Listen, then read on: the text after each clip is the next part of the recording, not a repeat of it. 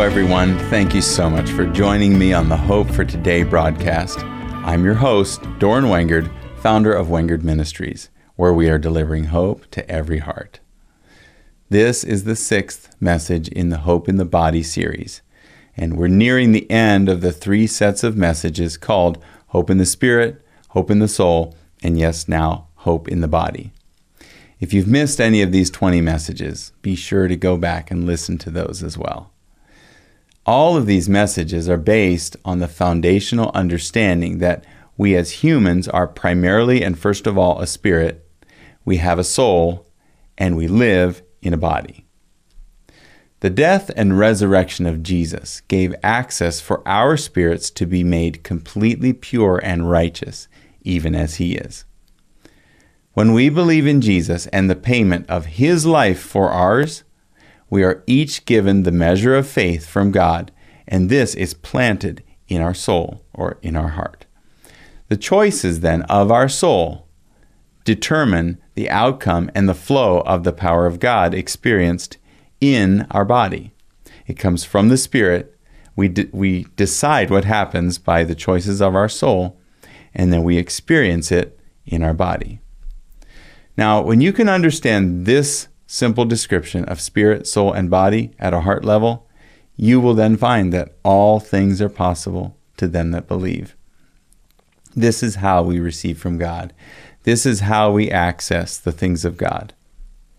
Now, last time I talked about the testing of your faith because it is through perseverance and character and hope that we actually grow into God's ultimate design for us. The message for today is called Eternal Life Now. Today, I want to help you open the door to the kingdom of God in your life, and also for you to be able to do the same with other people.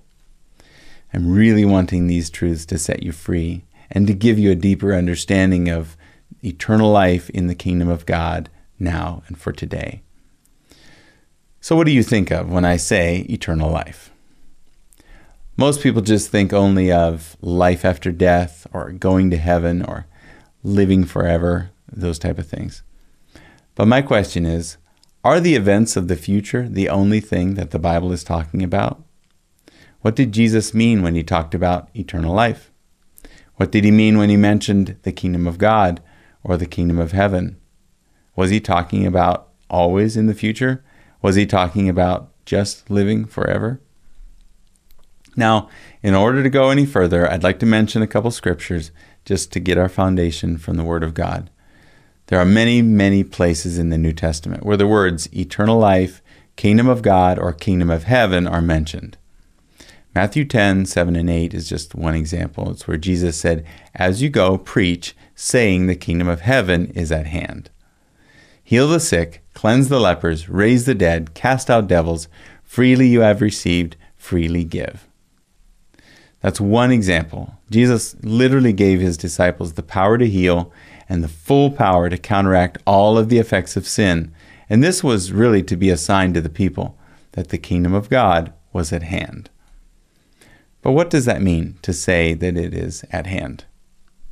The definition that I found in the original Greek uh, was that was translated at hand is to bring near or to join one thing to another, to draw or to come near to or to approach. So Jesus was saying it's it's right in front of you. It's right in front of you. And I think of it this way that if if I just look at my hand and I say, well, the kingdom of heaven is at hand, it's as close as my hand to my face. It's it's it's right here. It's right in front of you. Now he was telling them that the kingdom of heaven has been brought to earth. It's no longer somewhere far away, nor is it something that's impossible to get to. Jesus himself brought it here with his perfection. And he then empowered anyone who would receive the perfection that he paid for. He brought it to us and, and he offered it to us. This is what happens when a person becomes born again. The life that he gives to us is that same eternal life that Jesus talked about while he was here on the earth. Yes, it is a promise of living forever with God, you know, when we die, of course. But it is so much more than that. Jesus described it, he demonstrated it, he showed what it what it looks like to live in it and with it on the earth. This makes me think of Andrew Wommack's book called The War is Over. And he talks about uh, where you know most Christians tend to think of themselves as struggling to be able to find victory in you know one area or another. Um, but if we can gain the understanding that the victory has already been won for us, we are then we're able to see the eternal life of God bringing the healing or the restoration, you know, to physical reality for us. It's already done. Everything has already been accomplished. The Apostle Paul wrote that we should no longer look even to the physical side of things for our answers. He knew that trusting in you know what we can see or experience with our five senses would would always lead to disappointment. He said, "Worship God in the spirit. You know, rejoice in Christ Jesus. Have no confidence in the flesh. Focus on the spirit." Jesus told us to not even worry about any physical thing we need at all. And this seems so radical, but and, and I'm sure we've read this, but in Matthew 6, uh, verses 31, 32, and 33, Jesus says, Therefore do not worry, saying, What shall we eat? Or what shall we drink? Or what shall we wear? For after all these things the Gentiles seek, for your heavenly Father knows that you need these things, but seek first the kingdom of God and his righteousness. And then all these things shall be added to you. So he, he, he knows that we have these needs, but he says, don't focus on them. Those are on the physical. Don't focus on them. Seek first the kingdom of God and his righteousness. So it's the righteousness of God given through Jesus that gives us access to the fullness of the life of God. So when I think of eternal life, I think eternal life or power, life force. The life force of God Himself is available to us. God the Father gave his son not only for, you know, salvation from sin when, when we die, but also to show us how to live in victory now from all the effects of sin. This is for here and now on the earth. The phrase kingdom of heaven was used by Jesus at least 30 times in the book of Matthew.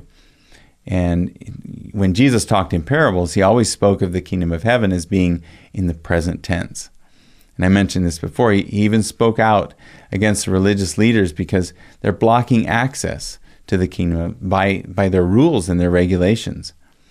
I want to look at that actually and just read one verse here in Matthew 23, verse 13. Jesus says, But woe to you, scribes and Pharisees, hypocrites, for you shut up the kingdom of heaven against men. For you neither go in yourselves, nor do you allow those who are entering to go in. Notice this is present tense. There were those people who were entering right then. He said, Those who are entering, you're blocking them. And you're not going in yourself. Your rules and regulations are stopping you, they're keeping you from entering the kingdom of heaven. So it was available to everyone, even then. So this was true over 2,000 years ago while Jesus lived, and it's true for most Christians today that people try to regulate access for others they, they say that the works of Jesus were only for his time. And that type of theology that says that was then, this is now, it's different now, there's no basis for it. There's no verses that actually justify that. If the kingdom of God was at hand and present tense for their time, then it's even more so for us now. I want to look at the phrase kingdom of God. These words are they're used even more and probably almost every time that Jesus refers to them, it's in the present tense. Same thing. Now, I, I, mentioned earlier where Jesus says, Seek first the kingdom of God, and then all these things shall be added to you. That, that should be a clue that he's giving us a key, right, to vic- victorious living. He's saying, Here's how you do it.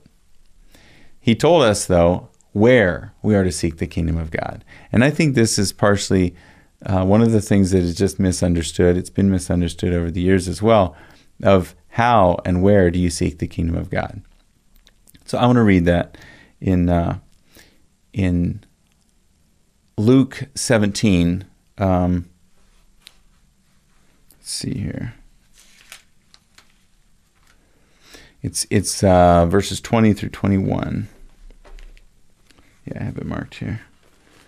All right. Now, when he was asked by the Pharisees when the kingdom of God would come, he answered them and said, The kingdom of God does not come with observation, nor will they say, See here or see there, for indeed the kingdom of God is within you. Now, I'm sure that was a strange um, statement to them. They, they probably were thinking, you know, how is it possible? And I think really, I've thought that over the years. You know, as I'm learning, I'm, I'm thinking, how is it possible that it's within me? But we need to get to the place where we believe this to be true more than anything that we can see with our physical eyes or, or that we can experience in our body. What Jesus said is true. We, it, it begins in our spirit, it's within us.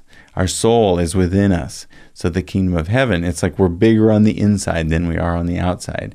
That's another thing that the Lord told me one time. So I begin to understand okay, it's possible. The power of God is at work in me, the, the life of God is in me. So I'm not going somewhere to reach it. I'm not trying to get it to come to me. I already have it. So when these truths begin to become a reality in our hearts, we will begin to see the kingdom of God come alive in us, just as it was in Jesus. And really, verses in the Bible that have seemed to be impossible all suddenly become possible. Jesus himself described how this works in John 14. Uh, he said, Most assuredly, I say to you, he who believes in me, the works that I do, he will do also, and greater works than these he will do, because I go to my Father. And whatever you ask in my name, that I will do, that the Father may be glorified in the Son. If you ask anything in my name, I will do it. Notice Jesus, he was not mincing words, he was not making uh, uh, what if statement. He was saying, This is how it works. And because he goes, he said, Because I'm going to my Father, it is now distributed to you. So we've been called to live eternal life now through the redemption paid for by Jesus and by the power of the Holy Spirit at work in us. This is really saying that when we begin to allow the kingdom of God to become a reality in our hearts, we are essentially allowing God to live his life through us. Do you understand the the yeah, the intensity of this, the relationship of this, the joy of this, the the the amazing miracle of this that God wants to live his life through us. We are the containers. We carry the very life of God to a hurting and broken world. It's his love which manifests in healing and restoration by the power of the Holy Spirit. This is how he does it. He works through us. Now, do you notice the relationship here? Can you see? This has all been given to us with one purpose in mind. You see, God has one primary goal, and everything He does is to accomplish this goal. He wants to reconnect with mankind. This is why He gave His only begotten Son to die on the cross. It was for this purpose.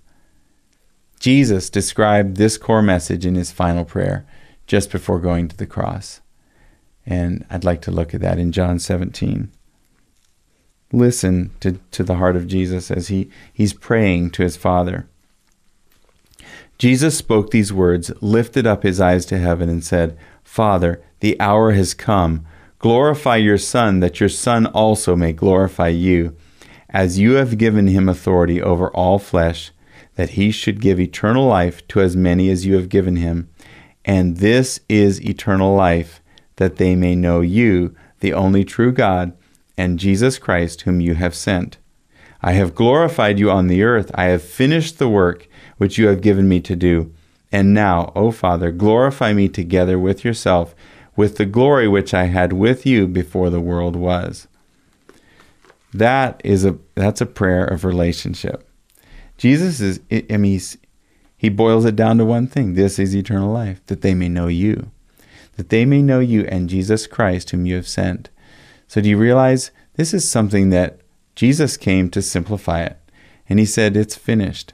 I have completed the work you've given me to do.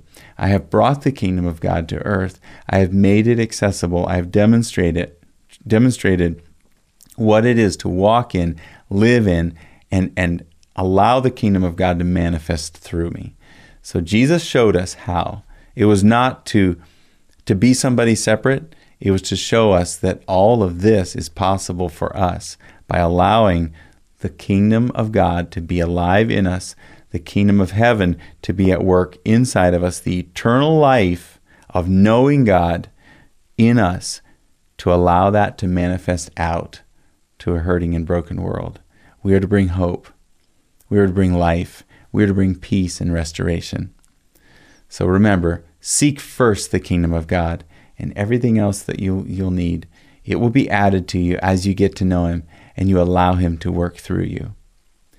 Now may the God of hope fill you with all joy and peace in believing, that you may abound in hope by the power of the Holy Spirit.